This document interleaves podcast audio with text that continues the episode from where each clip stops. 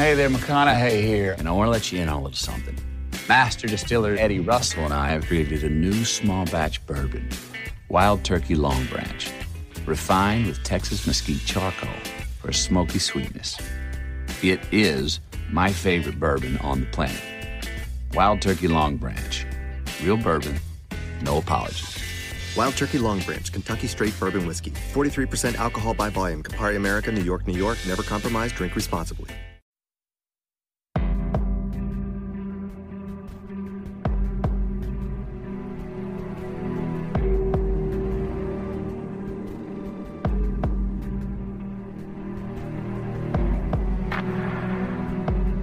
Welcome to Insight. I'm Charlie, and today I'm joined, as always, by my co host, Allie. How are you, Allie? I am doing well. How are you? I'm good. Today we have a very special guest also joining us. We have Esther from the Once Upon a Crime podcast. How are you, Esther? Hey, I'm doing great. How are you guys doing? Good. Thank you so much for joining us. Thank you. Thanks for inviting me.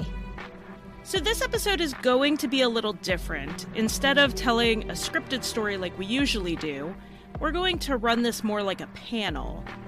You see, Allie has a degree in criminology, and Esther has a degree in correctional psychology. So, when I was picking a topic for this episode with Esther, I decided to take advantage of the chance to have such an educated panel in front of me and talk about a broader topic. So, tonight we're going to talk about the myths surrounding our understanding of serial killers. We will talk about the myths, we'll talk about some of the serial killers who dispel these myths, and we'll also explore why we hold on to these wrong ideas. We should first define a serial killer. It's hard to nail down a single definition. The FBI uses a broad definition that allows law enforcement to intervene earlier when they suspect there's a serial killer involved. So, this definition is the unlawful killing of two or more victims by the same offender or offenders in separate events. Other definitions may require that there's three or more victims, and most definitions generally have this accepted idea that the serial killer will have a cooling off period between these separate events. So, for the sake of our conversation, we're going to use the definition that includes a cooling off period when we're talking about specific serial killers. And it works similar in Australia as well. It's two or more. Not that we have an endless amount of serial killers, but generally it's two or more over here as well. And as a public, we have this perception that a serial killer is someone who kills because they like killing or because they're psychopaths. But if we're using the broader definition, a mob hitman would technically be a serial killer. And so would a gang member who's killed twice. But we don't generally put them on our lists when we're thinking of serial killers. And again, for the sake of this conversation, we're also not going to include them. So, because these definitions are hazy and linking unsolved murders isn't an exact science, it's hard to get solid statistics on serial killers. It's believed, though, that no more than 1% of all homicides in the U.S. are the result of serial killers, and the U.S. has a reputation for having a lot of serial killers. And what you said before was interesting. As far as that 1% goes, is that counting gang members, that sort of thing, or it's not? My guess is it is including those. Okay. Again, they're just ballparking it, and I'm assuming they're including every murder that's been two or more people in a in separate instance, instances. Okay. In the US, you're about 250 times more likely to die in a car crash than to be killed by a serial killer. You're 15 times more likely to be killed by your partner, and you are 30 times more likely to accidentally choke to death. So that begs the first question why are we so afraid of serial killers? Well, now I'm afraid of all those other things you talked about right there. I'm scared to eat. I'll choke to death. I'm glad I could help. But really, why are we so afraid of serial killers when the risk of them is actually fairly low? I think it's the human element that this person is just like us. They get up, they go to work, they pay their bills, but they have this lack of conscience and guilt. Like, what's the phrase? The monsters hidden in plain sight. And they tend to be the person you least expect, which makes them all that much more terrifying. You look at a Bundy or a Gacy, and it's easy to think that if they're capable of murdering so many people, then who else? Your neighbour, your child's teacher. It's a big reality check. I totally agree with that because it's it's what we we see these things on TV. We see these TV movies and shows about serial killers and we see them and they look, you know, the guy who's your bank teller or like you said, you know, your child's teacher or something. And so there's no way to almost protect yourself from that because it's it would be what you would least expect. I agree with that. I think the control factor is part of this. You can be a safe driver. You can chew your food carefully. You can feel like you're choosing the right partner in your life who wouldn't kill you. I mean, nobody goes out and finds someone they think would kill them. I think serial killers, because we have no relation to the victims, have usually no relation to them, that it's really just this danger that's lurking that you cannot exactly really prevent. And I also think our interest in serial killers gives them a bigger headline than a domestic violence murder, which would be more common. And that may give us the incorrect perception that serial killers are more common. It goes back to what you see on all those crime shows. They do focus on a serial killer character they don't focus on a domestic violent situation or an accidental death. Yeah, and the whole thing about media, you know, media plays a big portion of that because I was going to say it sells newspapers, but nobody knows what a newspaper is anymore. But you know, it, it's it's what gets the hits online, right? It's it's those big kind of exciting, I guess is the word you would use, headlines about, oh my gosh, there's this you know serial killer lurking around, and and then when it becomes you know, it comes out um, and they have all these dramatizations, it, it becomes a, a big display for people to watch and to it really grabs your attention. So it's just one of those things that it becomes larger than life, and we we mistakenly think that that would be something that we that happens every day, and we have to be careful. Oh my gosh, I'm going to walk out in the street and get targeted by a serial killer. Let's go ahead and jump into the myths. And the first myth we're going to talk about is serial killers are men female serial killers happen. Most of us in true crime circles are familiar with Aileen Wuornos. She killed seven men and she was executed in 2002. So, what I want to explore with this idea about serial killers as women, what are the motivations of female serial killers versus male serial killers? So, one, one of the things that I remember from my grad school days was talking about this motivation, you know, for crime. And one of the big things that I remember that stood out to me was the fact that when we're talking about males committing crimes, it's more what we tend to think of as typical, like, you know, the anger and the aggression, violence, and, you know, it's all about that kind of thing, like a power kind of kill, I guess you would say. With women, yeah. what we saw in, at least in, you know, the numbers in prison, is a lot of the women, even the ones who were murderers, there was a financial aspect to their crime whether it was you know killing somebody for you know or having somebody killed for insurance reasons not necessarily murder but there's a lot a bigger number of people who you know embezzled money or you know was a thief or you know that kind of thing and then the second thing that i remember was you know beyond that was more about revenge you know revenge women would you know, ten, those two on things. their husband. Yeah, on yeah, somebody. Right. Yeah. yeah. exactly. And it was, and you're right. That was the other thing. It was mostly um, amongst you know somebody that they were intimately involved with. So yeah, I would yeah. think the female serial killer killing strangers would be you know pretty rare. Yeah, I think there needs to be some sort of emotional drive to a female becoming a killer or serial killer. And I think that's why it's generally someone that they do know, like a friend or a husband, partner, or even their own children. So there are a few female serial killers that I read up on. And one of them that really struck me was a woman named Dagmar Overbye. And what struck me about this is Denmark has very few serial killers. They actually only have two who have been convicted. And one of them, probably the most notorious one, was a woman. Dagmar Overbye was a woman who took in kids who were born out of wedlock. Now, these types of baby farms, as they were called, weren't uncommon in this time, which is, we're talking late Victorian era and a couple years past that. The babies would be cared for by a caretaker or adopted out, and the caretaker, of course, was compensated financially.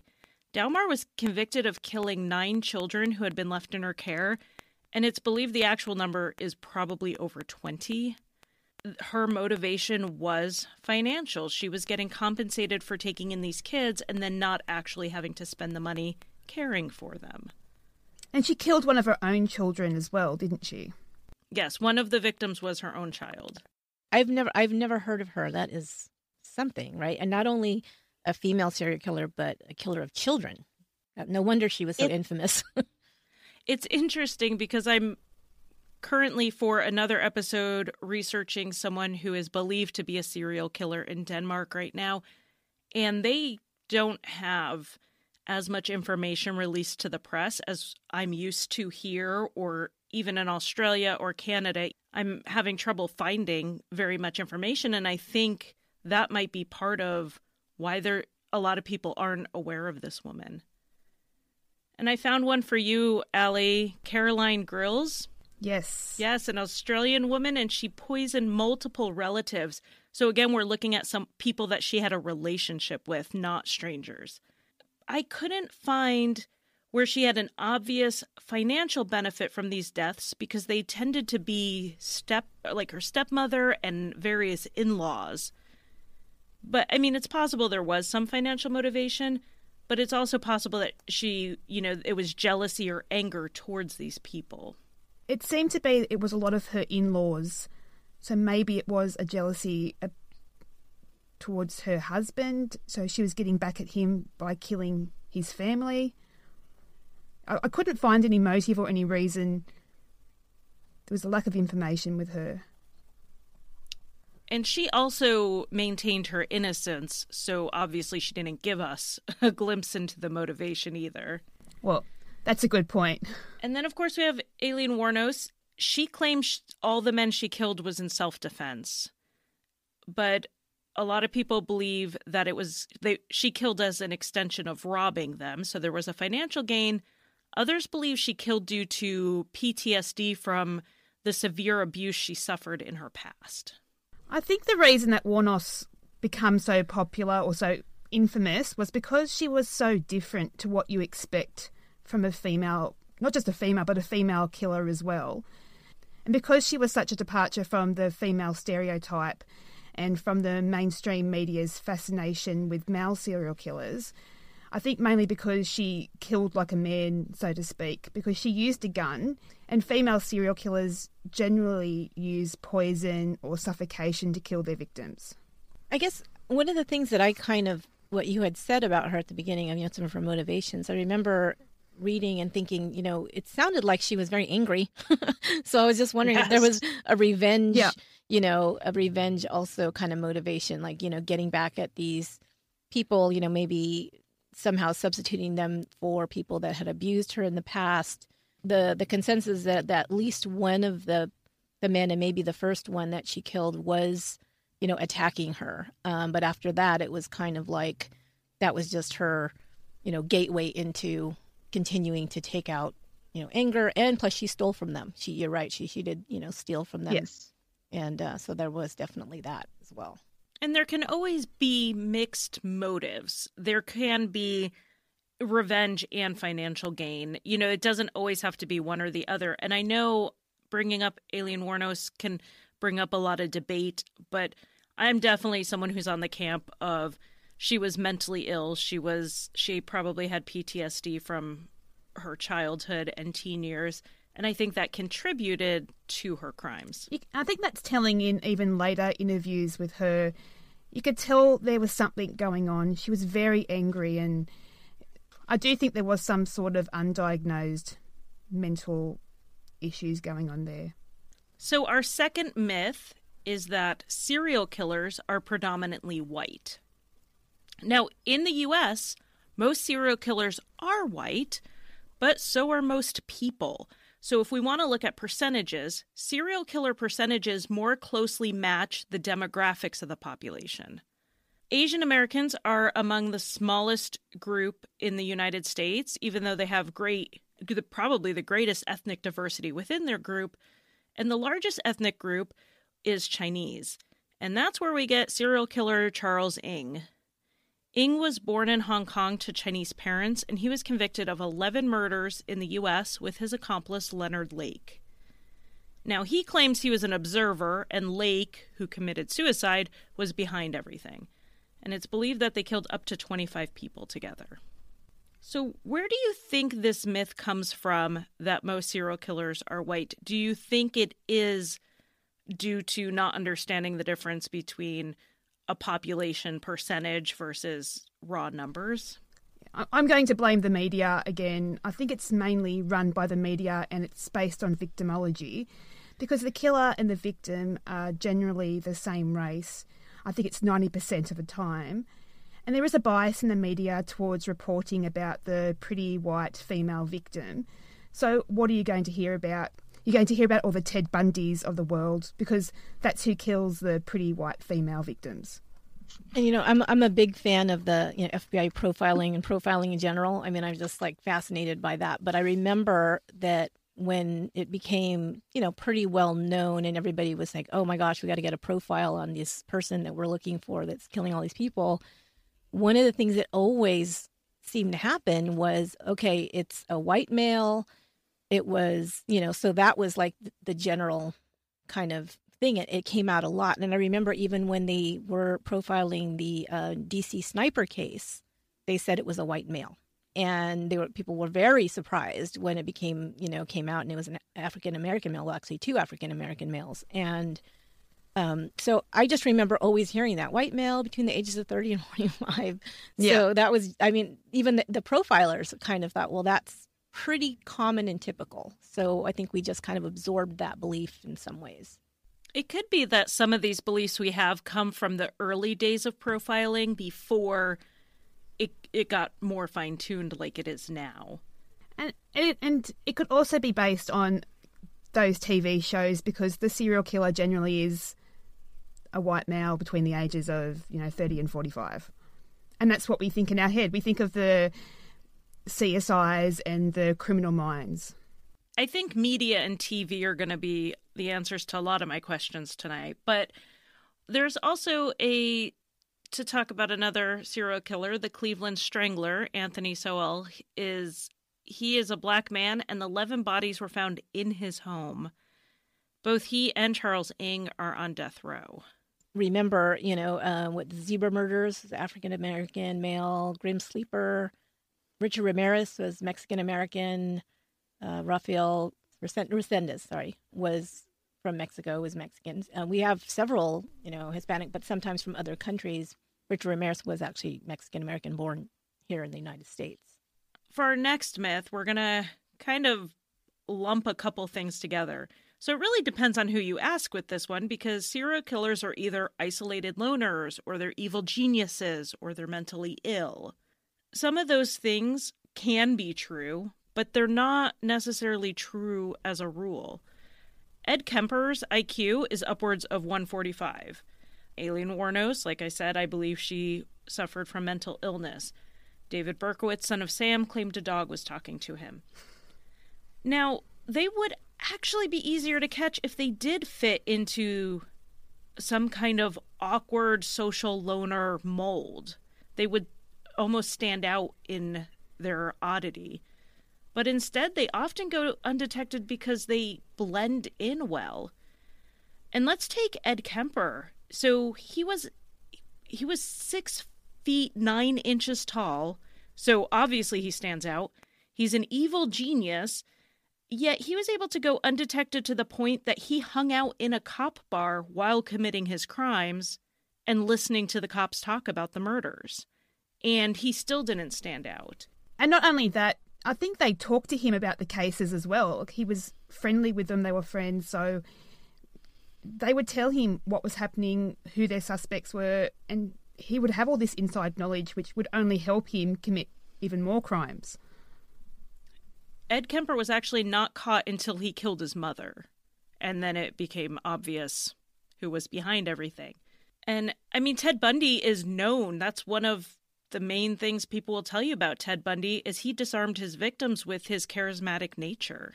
He gave them his real name. He said, "Hi, my name's Ted."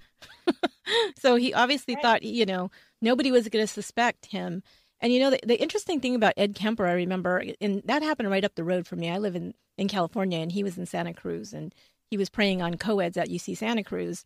You know, for the most part, he like you said, he was six foot nine. He was this huge, huge dude, right? And he would get these girls to agree to get a ride with him. You know, so he had to either seem very um, normal and very, you know, gentle in some way. Because I'm sorry, if a six foot nine dude came up to me, I'd be like, ah, no thanks. I think I'll walk. And seeing pictures of him, he wasn't the attractive man that Bundy was. See, I, I wouldn't be getting in the car with him. Right. So he must there must have been something about him that was not threatening in spite of his size. I mean, if you look at from Canada, we have the Paul Bernardo, Karla Homolka mm. couple who killed together. And if you look at their wedding pictures, they look like Ken and Barbie. They look like the ideal couple from the outside.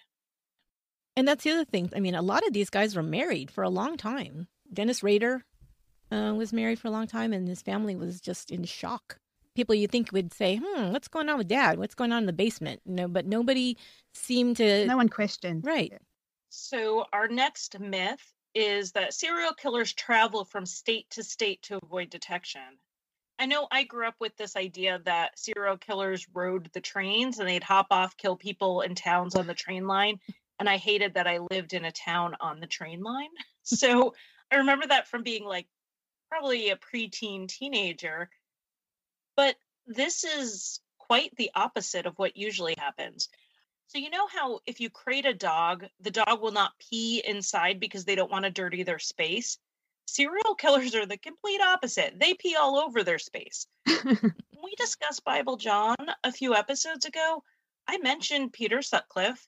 And one of the reasons I didn't think he was Bible John was because he committed all of his crimes in one area, like most serial killers do. So, why does a serial killer stay in one area? Because it would make sense to move around to avoid detection. I think they have their comfort zone. Firstly, it's easier for them to hunt and kill their victims because they have this intimate knowledge of the area, which does give them an upper hand over the victim. And secondly, as we've already determined earlier, they have their roots, they have their family, jobs, community groups all of that works in their favour in avoiding detection. I think the new unemployed single guy in town would stand out way more than the married father with a respected job and coaches the football on the weekend.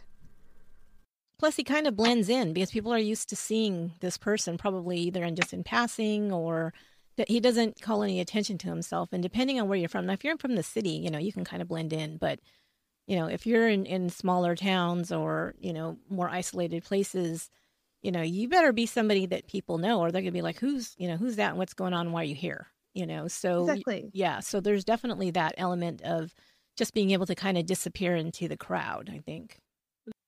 There is more freedom of movement in a space that you're familiar with and other people are familiar seeing you in. And it also gives you the opportunity to know your hunting ground, not you guys, because I know you're not serial killers, but to know the hunting ground and to know the disposal sites, to know where people are most of the time and know, okay, I'm not going to go over there because there are people there all the time. So, what factors do influence if a serial killer moves around? Well, to me, I guess a serial killer would only travel because they already lived a transient lifestyle I mean, maybe they were homeless or they worked in a job that required travelling, such as a truck driver or in the military.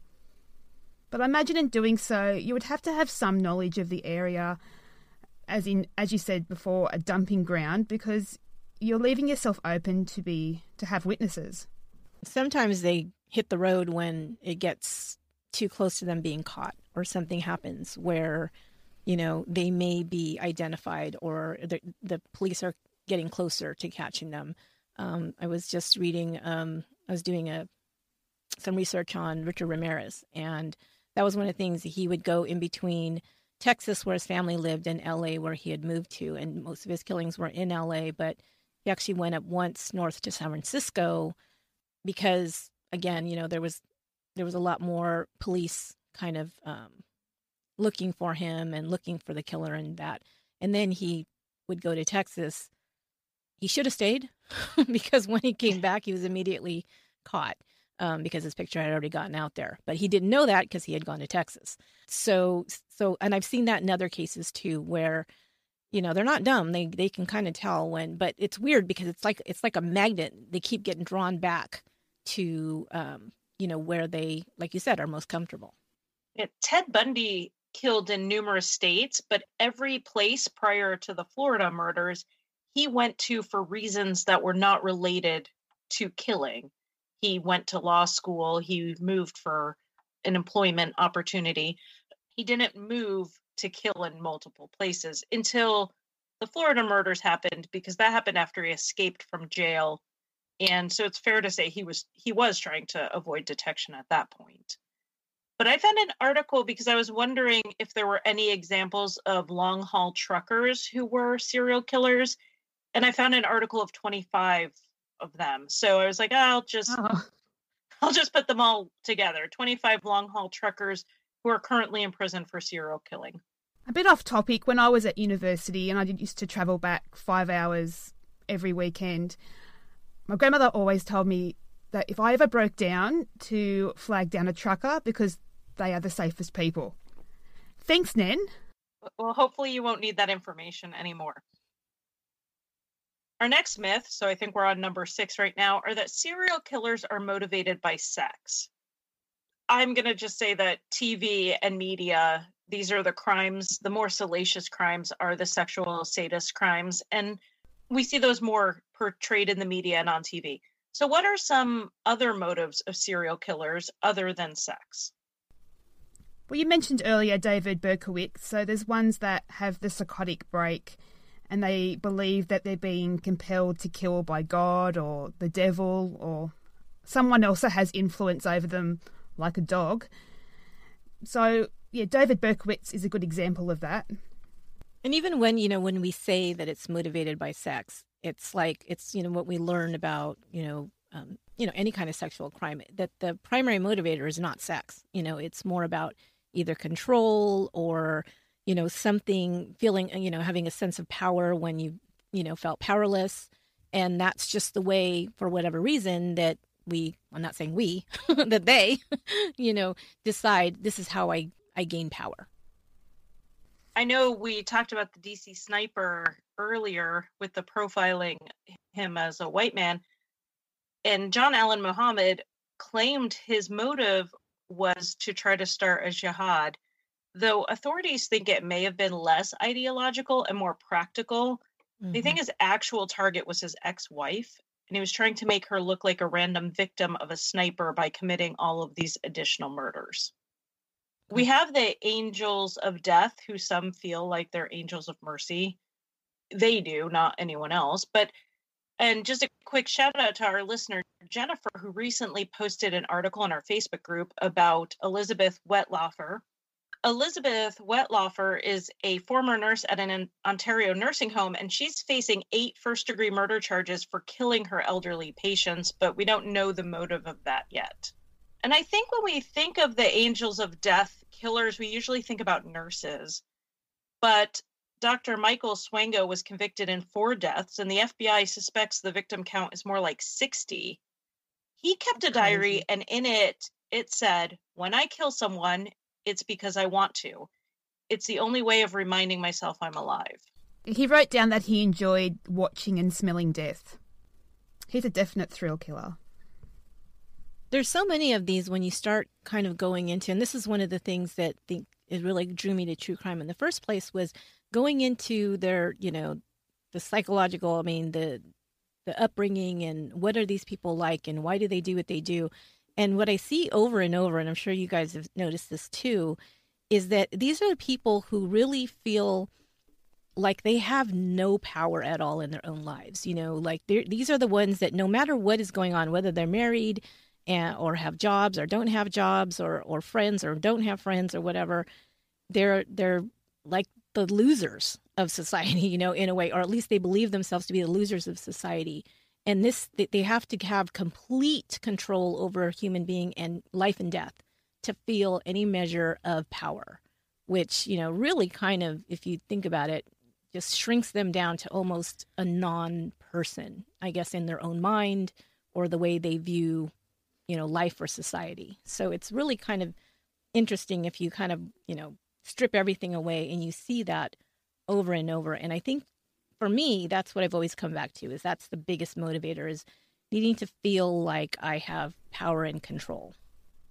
And I definitely think if you look at Ted Bundy's career, non serial killer career, you know, failed student, failed this, failed that, never really lived up to whatever this potential he thought he had was. I mean, you can see that same behavior you're talking about throughout his life, even not talking about his killings. That's like Richard Angelo. He was a nurse in a New York hospital and he would poison a patient to near death and then give the impression that he had arrived just in time to save their lives, which obviously he didn't and then he'd be looked at upon as a hero type figure. So he was trying to get some kind of worth out of his life. So that comes back to what you said, Esther. The next myth we're going to talk about is that serial killers can't stop. When serial murders go unsolved and then they seem to suddenly stop, like in the case of Bible John or Jack the Ripper, we ask why did they stop and we start asking questions about was the perpetrator arrested on other charges? Did he move? Did he have a major life change, like a marriage, that put a pause on his activities? Was he institutionalized? The questions we ask are about what external things stopped him. But in a serial killer who's not a compulsive killer, they can start and stop with some control over themselves. And of course, the most famous example of this is Dennis Rader, who is known as BTK, which stood for Bind, Torture, Kill. Between 1974 and 1991, Rader killed 10 people, mostly adult women, though he did kill one adult man, the husband of one of the women, and her two children. He had a gap of seven years at one point, and then in 1991, following the murder of Dolores Davis, Rader never killed again. In 2004, he began writing letters to the media and the police, and through a series of him being incompetent about how computers work, it led to his 2005 arrest. It's possible he was getting ready to start killing again, but that would have been a cooling off period of 14 years. Had he never killed again, and we were looking back like we look back at Bible John or Jack the Ripper, we would start looking at people who died in that time frame, who moved, who were incarcerated, we would have missed the man, literally the man next door, who was behind all of this. I, I don't think that BTK was going to kill again, because mainly because I think if he was going to kill, he just would have killed. He wouldn't have sent the letters. I think that he was just missing that attention he was getting, and that's why he sent the letters.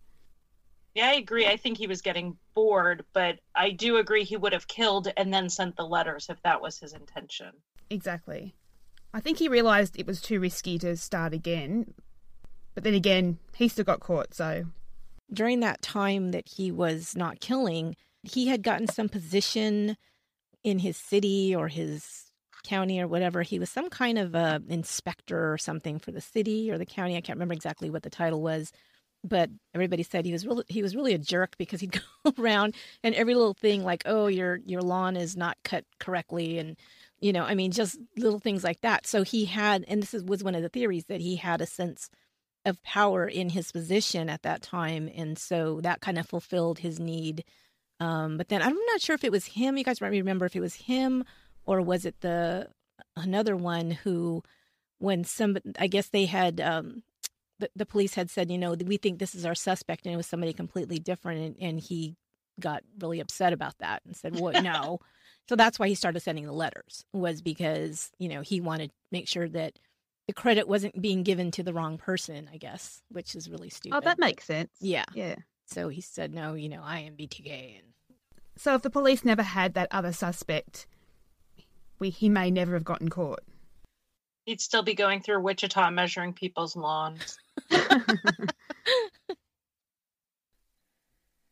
The next myth is that serial killers want to get caught.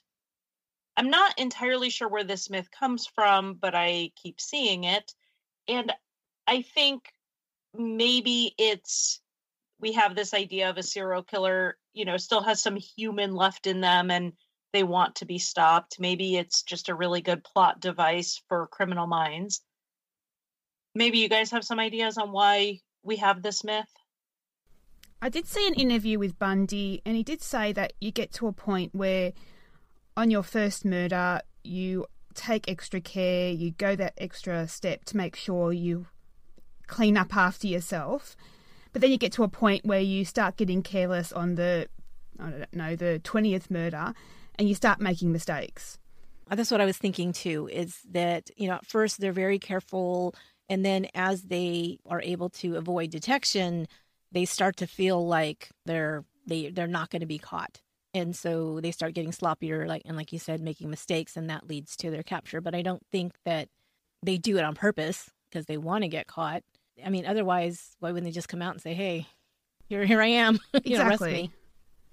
Well, in 1998, that actually happened. Wayne Adam Ford walked into a police department with a severed body part in his hand and confessed to four murders.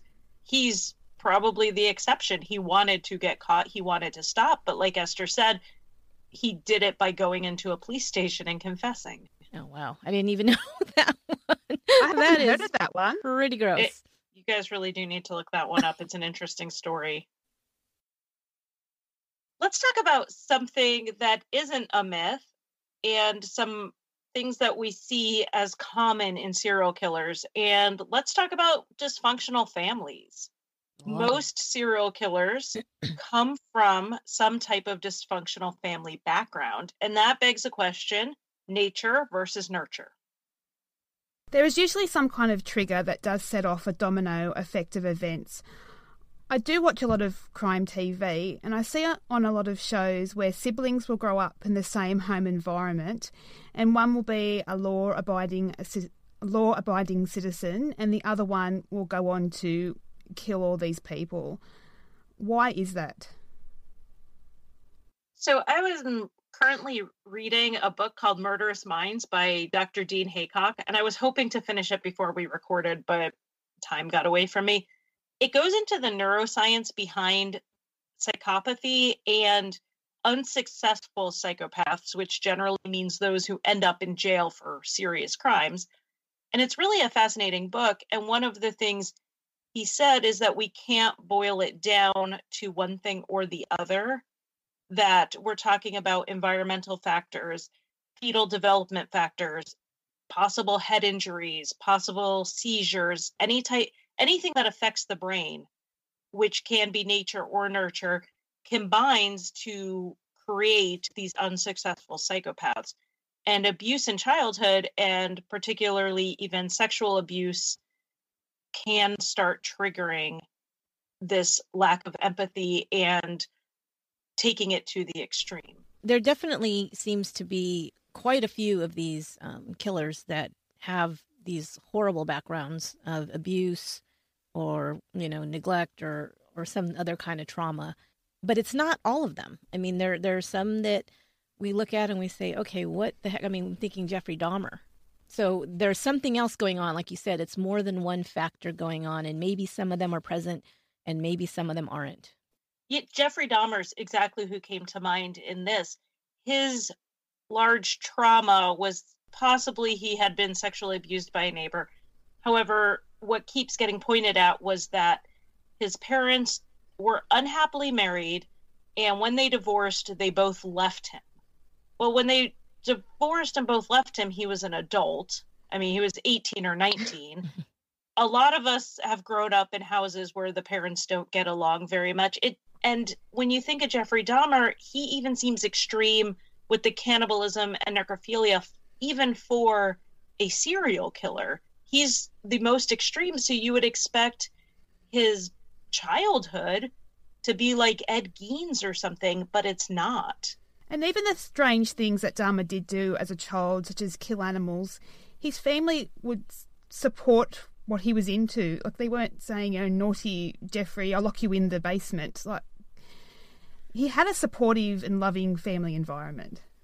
So it really probably is a bunch of factors. And one thing in this book that Dr. Um, Haycock brought up was that when we look at the psychopath checklist that we talk about, and is you know they wrote the book the psychopath test which is a f- excellent read i'm not knocking it at all i very much enjoyed that book. It kind of boils it down that there's a checklist for who's a psychopath and who's not. When a true diagnosis of psychopathy which of course is a controversial diagnosis in itself however if you're going to accept it as a diagnosis the they look at the whole picture they look at the childhood they look at any birth injury, they look at any childhood he- head injury, there are several factors that are taken into account, not just a checklist. And then we have to talk about the McDonald triad, and that's the theory that there are certain telltale childhood behaviours that could be precursors for a future serial killer, and that's that a child would set fires, torture animals, and have prolonged bedwetting. The accuracy of that triad is questionable because labeling a young child as potentially dangerous is reckless because the reality is the reasons behind the bedwetting and the setting fires could be due to other underlying problems. Yes, and something that a lot of people don't understand and a lot of parents get frustrated with their kids is that bedwetting is actually developmentally normal until puberty. So, Yes. an eight year old who wets the bed, there is not necessarily something wrong. And after puberty is when it, it becomes questionable, or if they were not bedwetting and then they suddenly start, you have to kind of wonder what's going on. But for the most part, unless someone's wetting the bed at 15, it's not actually abnormal. And just a personal story I grew up on a farm. I was known to set fires and maybe burn frogs. So I have two of the three in the triad, and I haven't killed anyone yet. I am fairly normal. It's questionable, but I haven't killed anyone. So it is questionable taking these three factors and saying you're going to be a serial killer. Well, it's been nice talking to you guys, but I got to go. Way too much information about Allie. No, I'm just kidding. yeah, I think that the goal with being able to diagnose psychopathy early is that we can then somehow treat it so that the person can go on to be a successful psychopath, even if they still have trouble with empathy and such, that they're not out there killing people. But when we do look at these things that can be developmentally normal, they can be childhood experimentation. We can't point at them as they happen and say you're definitely going to be a serial killer. I do think the McDonald triad can cause parents more worry than it should. And then if you're labeling a child at that age, you're putting them in that category and they're more likely to act out because they they think that's who they are. Thank you, everyone, for listening to this episode, and a special thanks to Esther for bringing her expertise to this episode. I Thank recommend you. checking out her podcast, Once Upon a Crime. How would you explain your podcast to someone, Esther? It's basically a, you know, true crime stories, and I say there's true crime cases told one chapter at a time. I put the stories together in a series, so I'll have you know a series, and there'll be separate cases for each one of those, and I call those chapters. So, so for example, I had a series on kids who kill.